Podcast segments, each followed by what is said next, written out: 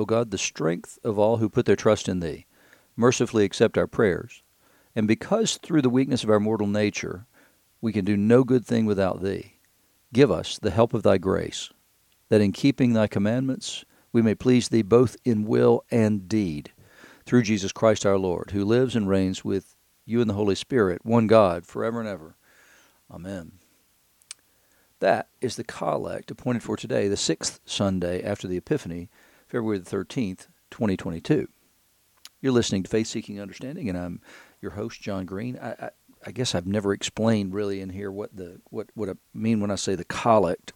And so it, what it does is it collects sort of the theme of the day. It collects the, the the idea of the readings at some level, and collects those into a prayer. And so that it, it is it's collecting the prayers of the congregation of the people of God on that day. That's what a collect is. There's one appointed for every single day of the year, and to the extent that we're celebrating anything specific on a given day of the year, then it, it will there'll be a separate collect for that day as well. So it's to the extent that you're celebrating something like the Transfiguration uh, or another thing that's not on a Sunday, then there's a specific collect for those days as well. So that's where this comes from. That's what the collect is. Um, been a good week. Nothing horribly exciting, uh, I don't think. At least not that it's come to my attention. Um, we've sort of gotten back into a fitness routine. I've changed my diet a little bit, trying to lose some weight and um, trying to find and figure out the the right balance on that. And it's so uh, so it's been a good week. Got a little bit injured in the gym on uh, Sunday afternoon late. Actually, went in to do some squats and strained the the little muscle that's over your knee on the inside of your knee, and uh, so I've had to kind of be careful about that the last few days. But that's fine.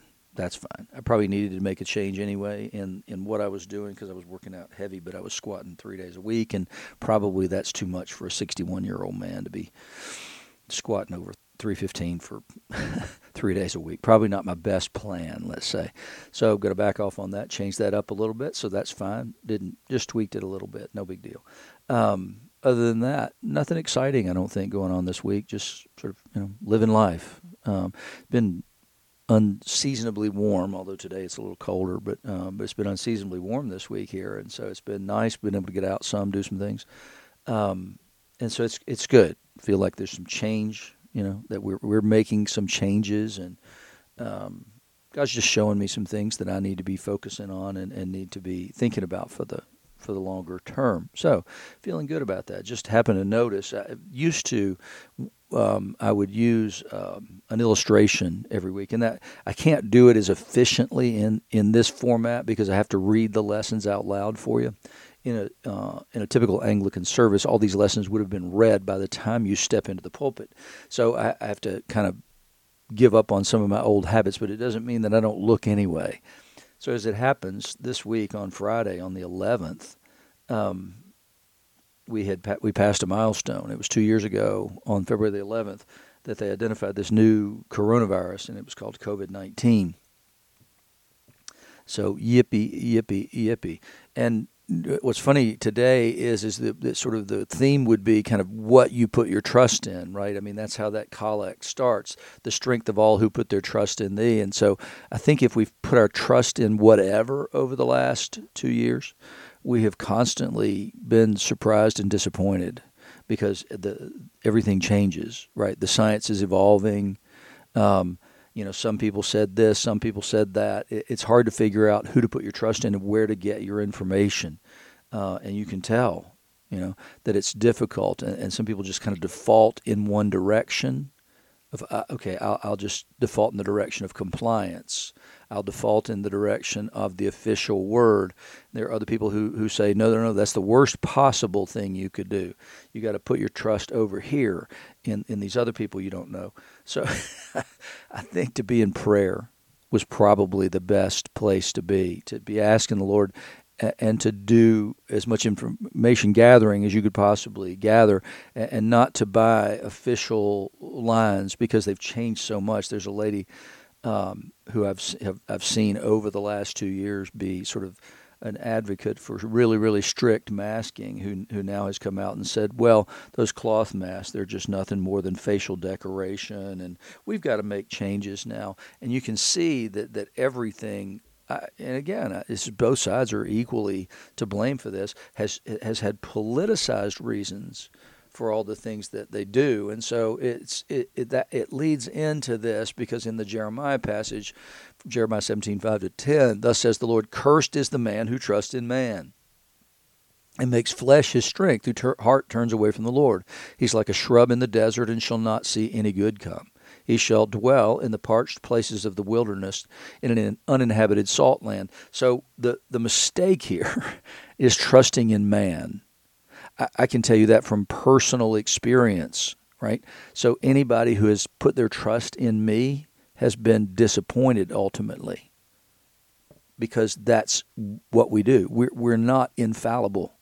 We are not the people um, that, that we ought to be. There's going to be a failure and a failing, and, and it's I'm not going to measure up to your expectations. There's there's an important thing that has to happen, I think, in in our lives because we tend to trust people, and we tend to trust them largely because it, it's the one thing we can see and we can know. Right? We think um, that we we know a person. Right? I don't even know me. That's Billy Joel's old thing. You know, the stranger, the song about the stranger. Um, that talks about the stranger that lives in each one of us and, and sometimes comes out and we just are, are amazed and appalled at what that what we're capable of. And so when we put our trust in other human beings, there, there's an, a need for a disillusionment.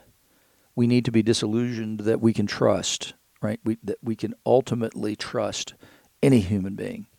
Um, you, you, see it in, in politics. Again, we see it that way that, that people aren't able to see even the warts of their guy or their girl, whatever it is, woman. Um, it, it's a difficult thing, but, but, but there's a necessity of being disillusioned. And then we need to know how to navigate that disillusionment. You know, because we've built this person up to be something they're really not capable of, of, of standing up to. And so we need to be disillusioned of that, and, I, I'm sure we've all experienced in our lives. Um, and there's there's two ways of reacting to that, right? The one way is I'm not going to trust anybody, um, and so now we've got a person who becomes so isolated and so incapable of talking and listening to other people that they they just continue to make the same kind of mistakes again and again because they can't trust anybody else to come alongside to be a part of and and so we get those people who who now just have have these huge trust issue, t- trust issues, and, and, then we get you know or the the right way to deal with that disillusionment is to accept the second part of Isaiah's word. Blessed is the man who trusts in the Lord, whose trust is in the Lord. You know, 20 years ago, a little little more than 20 years ago now, uh, we were looking into moving to Rwanda, and so I went on a three month sort of expeditionary trip. After the genocide, almost all the NGOs and uh, mission agencies had pulled their people out of Rwanda, and so I had to go and put together some kind of a budget uh, so that we could know exactly what we needed to do as far as fundraising is concerned. So I, I went and spent those three months there. And the first day that I was there, I sent uh, I was sending an email out to a group of people, and, and one of those people was a priest in the church where we were, and he made a comment to Suzanne that morning. I mean, bright and early, um, that that said they, he misunderstood. He, he understood me to say X, but I didn't say X. I hadn't said that at all, and he was using it to say, you you can't depend on this other person to raise money for you.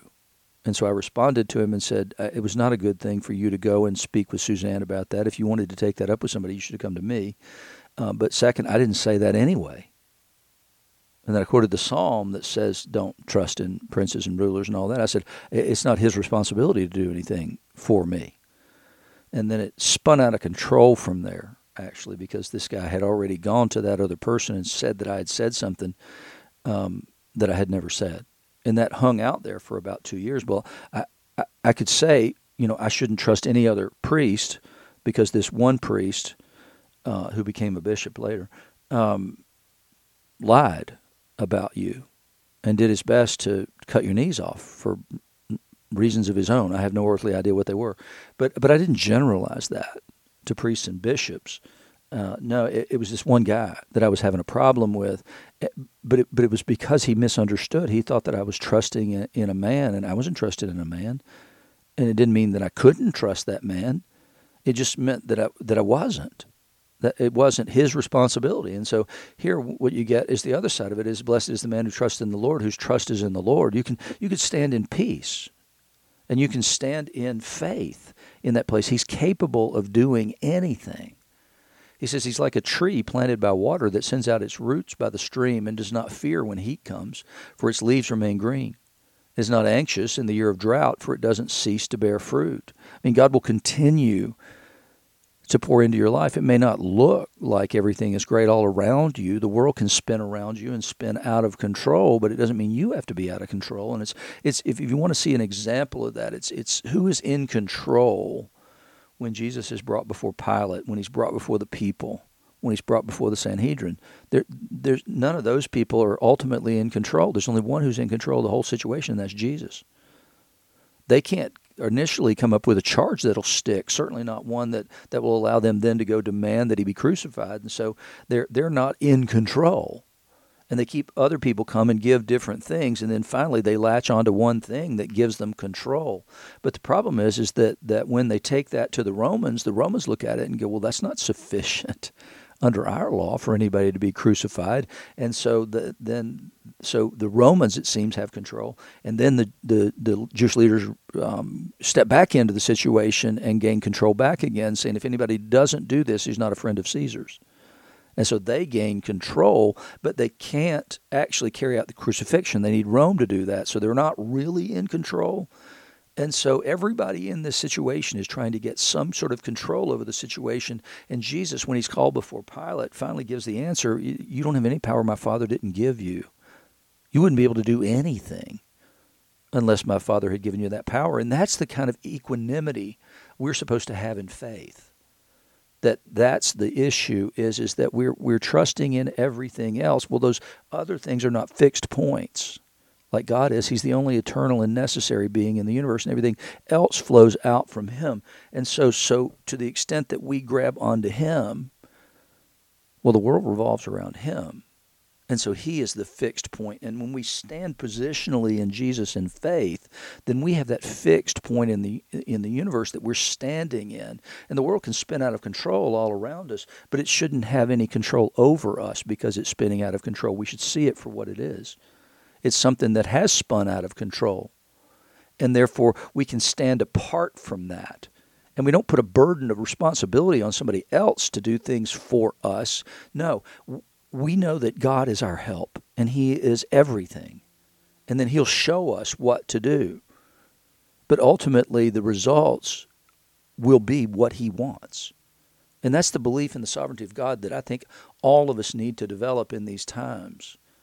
And he, he goes on to say, you know, so basically he said, Cursed is the man who trusts in man, and then blessed is the man who trusts in the Lord.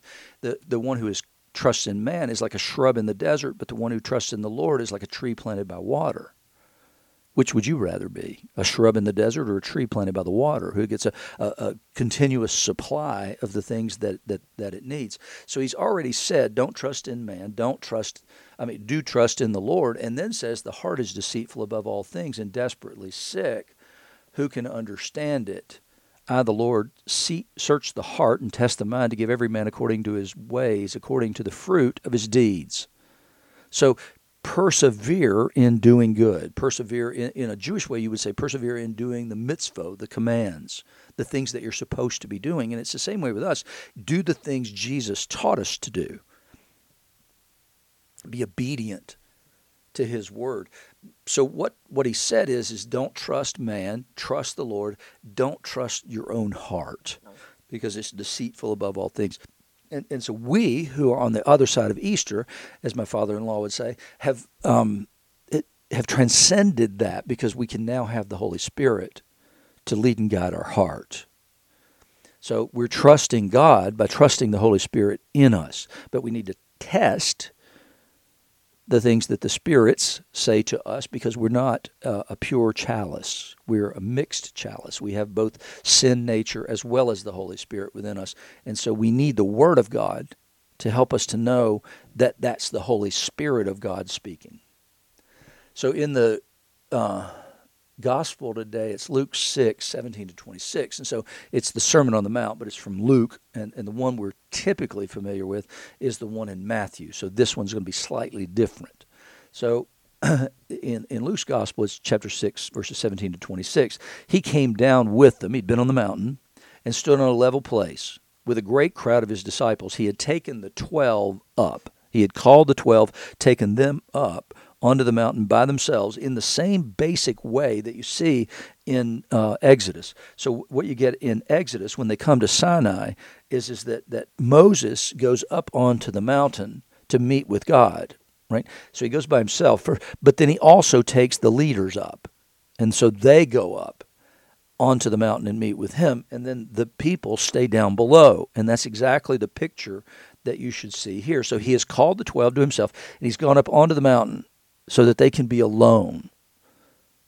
And then they can be in his presence. And then he comes back down. And so a great multitude of people from all Judea and Jerusalem and the coast, seacoast of Tyre and Sidon, so people who were uh, uh, adjacent to uh, Israel, uh, are there.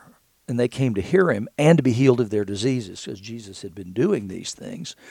And those who were troubled with unclean spirits were cured so they came to hear the word of God preached. They came to be healed of their diseases, and they came to be delivered of unclean spirits. They'd seen Jesus do these things, and so they know there's a place to go now when I have these problems.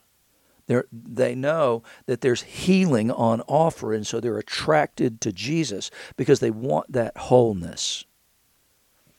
And he the crowd sought to touch him, for power came out from him and healed them all. And you can just see this, imagine this scene of people who, who want to come and touch Jesus in the belief that he can heal. And why do they believe that he can heal? Well, because he has. You know, that's the thing is is that that we need to know how we know things, right? That's called that's the study of that is um, epistemology. And so the way that we know things, it it comes in, in a variety of ways. We've we've heard things, we've read things, we've seen things, we've experienced things. We can know in all kinds of ways, but then we're constantly having to come back and question what it is we know in light of new circumstances. And again, this is what I was saying about the science evolving on this whole COVID thing is, is that, that it's the way the scientific method works, right? You come up with a hypothesis, you test the hypothesis, and then you measure what happened at the end of that to see if your hypothesis was right or not. And then you go back and you adjust the hypothesis based on the facts on the ground. So that's the way that, that, I mean, so these people have come to Jesus believing in him because of what they've seen of him. And sometimes what we see with people come and interact with Jesus is, is that they bring their former knowledge we know his parents. We know he's from Nazareth, and we know that nothing good comes from Galilee or Nazareth or wherever it is you want to say he's from. But the things that you know aren't always true. And that's the issue. Jesus was born from above, he came from above. And his father is our Abba Father God. We share one Father and that, that he wasn't born in Galilee or Nazareth or wherever. He was born in Bethlehem. They came, his family came because Caesar Augustus required them to go to their ancestral home and register for the census. It would have been easy to check this information. But the problem is that we, keep, we, we let knowledge, things that we say we know and we believe we know, but we don't actually know because these things haven't been tested. It's the way people get into trouble on social media. They'll forward things or uh, retweet them or whatever, and they haven't actually checked to see if any of that stuff's true, but it fed into what they already believed, so they went ahead and forwarded it. And now, well, you look like an idiot because none of that's actually true. So it, it's interesting to see this stuff. And so here you see the crowd coming to touch him, for they believe that power came out from him and healed them. And, he, and so in this moment, he lifts up his eyes and says, Blessed are you who are poor, for yours is the kingdom of God. Blessed are you who are hungry now, for you shall be satisfied. Blessed are you who weep now, for you shall laugh. Now, he's speaking in the situation of people who are coming who are desperate. That this would have characterized all of these people who were coming, the ones who were coming for healing, the ones who were coming to be delivered of unclean spirits. That those three things, blessed are you who are poor, blessed are you who are hungry, and blessed are you who weep. The, all, that would have characterized many of the people who were there at that time. And so Jesus is telling them that they are blessed. If you're poor, yours is the kingdom of God. You may think you have nothing, and this plays out in the letters to the churches in Revelation as well. So blessed are you who are poor, for yours is the kingdom of God. So you don't think you have much, but you actually have the kingdom of God. Blessed are you who are hungry, for you'll be satisfied. Blessed are you who weep now, for you'll laugh. God's going to reverse all of this. And that's what Jesus is doing at this moment. He is reversing the circumstances of people's lives as they come to Him to receive His power coming out from the kingdom. And so we're beginning to see the inbreaking of the kingdom when we see people healed in these ways. And then ultimately, He says, Blessed are you when people hate you and when they exclude you and revile you and spurn your name as evil on account of the Son of Man, which is so he's looking into the future and saying this is what's going to happen, and and, and you who who exist after this day, you should know that that I've, I've told you you were blessed as well, because you'll be hated and reviled and persecuted because of me but you're blessed in that moment. Rejoice in that day, he says, and leap for joy. For behold, your reward is great in heaven, for so their fathers did to the prophets. That's a powerful word. So you're going to be persecuted and reviled just like the prophets were. And why were they persecuted and reviled? Well, it's because they told the truth. They spoke the truth and they didn't waver. They, they heard what God said and they proclaimed what God said faithfully. They listened well and they proclaimed faithfully. Those are the two things that we need to be really good at is listening well and proclaiming accurately. and so then he go, moves from there to woe to you who are rich. So he's reversing the, the things that he said. Woe, so blessed are the poor, woe to the rich. You've received your consolation. You have everything you're going to get. That goes back to the rich young ruler who, who was unwilling to give up his earthly treasure in order to receive his eternal inheritance. And then so before we had blessed are the hungry. Now he says, Woe to you who are full now, for you shall be hungry. Again, it's the same basic idea as the rich. You've received your consolation. You have everything you're going to get. And then, then blessed are those who weep, and then woe to you who laugh now, for you shall mourn and weep. So that every situation will ultimately be reversed, but but it's because you're putting your trust in things uh, temporal. So if you're taking all your pleasure and all your comfort and all your hope in in what you see and what you have, then you've got everything you're going to get. It's, it's only when you lay those things down for the sake of the eternal reward that, that you become any of the things you believe yourself to be. It, it's a long game, Jesus says.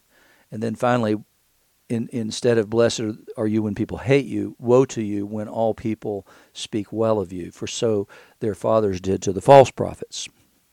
So you want to be on the right side of history, Jesus says? Take a long view of that and stand in the truth. Trust God for your vindication, just like Job said he was going to do. I know that in the end, um, I know that my Redeemer lives, and in the end, he will stand on the earth, and in my eyes, I will see God. Believe in the long game. Don't take all your comfort in the things of the world. Be, be uh, open handed with respect to receiving and giving of those things in order that you not miss the ultimate and eternal blessing that only comes from God. And it's it's difficult to do that because we like to believe the evidence of our eyes. We, we like to believe that. But the problem is our eyes can deceive us and as Jeremiah told us our hearts can deceive us as well. And so we constantly have to be on guard. We have to check these things against the, the Holy Spirit and against the Word of God. We have to check them against primarily what Paul would say to the Philippians is we need to, to have the mind of God. We need to have the, the attitude of Jesus, who, even though he didn't count equality with God as something to be grasped, but laid everything down and he played the long game. He realized this life was not all there was. But in order to have eternal life, then we have to sort of give up our claims to this life or the claims this life has on us in order to receive the free gift of grace that is eternal life. And so the way that we handle things in our lives is important. Are we trusting in in man? Are we trusting in things? Are we trusting in God? And ultimately, we need to be found on the side of the one who is eternal, the one who will ultimately judge us based on our deeds. And we don't like to say it that way. I mean, I'm, I'm judged based on my faith in Jesus. But my faith in Jesus needs to show itself forth in, in the way I live and the things that I do. Um, it's the reason that I continue to do these podcasts, even though I'm not pastoring a church right now, is because I know that an obligation was laid on me. When I was ordained, I was ordained to the ministry of the Word and the sacraments. That was that was what I was ordained to, and so I want to be faithful to that all the way up to the end of my life. And I, I don't want to look up and say, Lord, I, I haven't got anything to show you. I haven't got anything like way to prove my faith in you. Um, because, well, I, I, just didn't think it was worthwhile to keep doing that. I, I, just thought that was for a season of time, and so now I can walk away from it. And, and, I don't think that's what the Lord ever says to us. No, I gave you something. I put a charge on you. And, and he, with the prophets, he always charged them with the admonition nobody's going to listen to you. It's not going to make any difference what you say, but your job is to be faithful to, to saying what I tell you to say. And and we can we can give up on that because it's, it's you know financially remunerative remunerative um, it, it, or it doesn't make friends. It makes people upset with us. All those kinds of things. Uh, and so I can I could stop doing what I'm doing, but but I would not have kept faithfulness with Him. And so what I'm doing right now is I'm moving towards kind of a retirement thing is to say, Lord, how do you want me to keep doing this? What do you want me to do? And I'm willing to do more. I want to do more. It's important to me that I do more. It, there's sometimes what you're called to do is not huge, right? I mean, because you sit down and reflect on the lessons, but but we're called to continue to persevere and pursue the kingdom of God, to be, pursue eternity. That's the most important thing that we're given to do. But we've got to see the world. We have to be disillusioned with the world, as I said before, and that's what what Jesus is saying here is is that you've got to be disillusioned with people or you've got to be disillusioned with the things of the world in order that you might be sort of re um, re-illusioned by God that you would fall deeply in love with him knowing that he's a perfect being and knowing that he won't fail you ultimately and so it's important. This disillusionment with the world is a really important thing for us in order that we can fall more deeply in love with Him. But He doesn't want. He, if anybody had a right to be disillusioned with the world, it was it was God, right? And and and why He would send His Son to people who you know are going to be ungrateful and to save people who are also going to be ungrateful along the way. Why he would do that, knowing what he knows, tells you something about the way your attitude should be towards the things of this world, that it's deeply important to God, important enough that He sent His Son to die for the world. So we've got to know that without so and and keep that always in our mind as we're disillusioned with the world and the things and the people therein. Then we can't turn that in such a way that that we no longer love the world. And it needs the Holy Spirit for us to be able to do that. In in 1 Corinthians 15, 12 to 20, the passage we have today, Paul says, Now if Christ is proclaimed as raised from the dead, how can some of you say there is no resurrection of the dead? It's interesting in Jewish thought, in the Talmud, they argue about this very issue about who has a place in the world to come, and they say that every Jew has a place in the world to come, and then immediately they say, except, except those who deny the resurrection of the dead. They're not entitled to participate in something they don't believe in. And so they, they would have ruled out the Sadducees from participation in the world of the life to come because they didn't believe in it.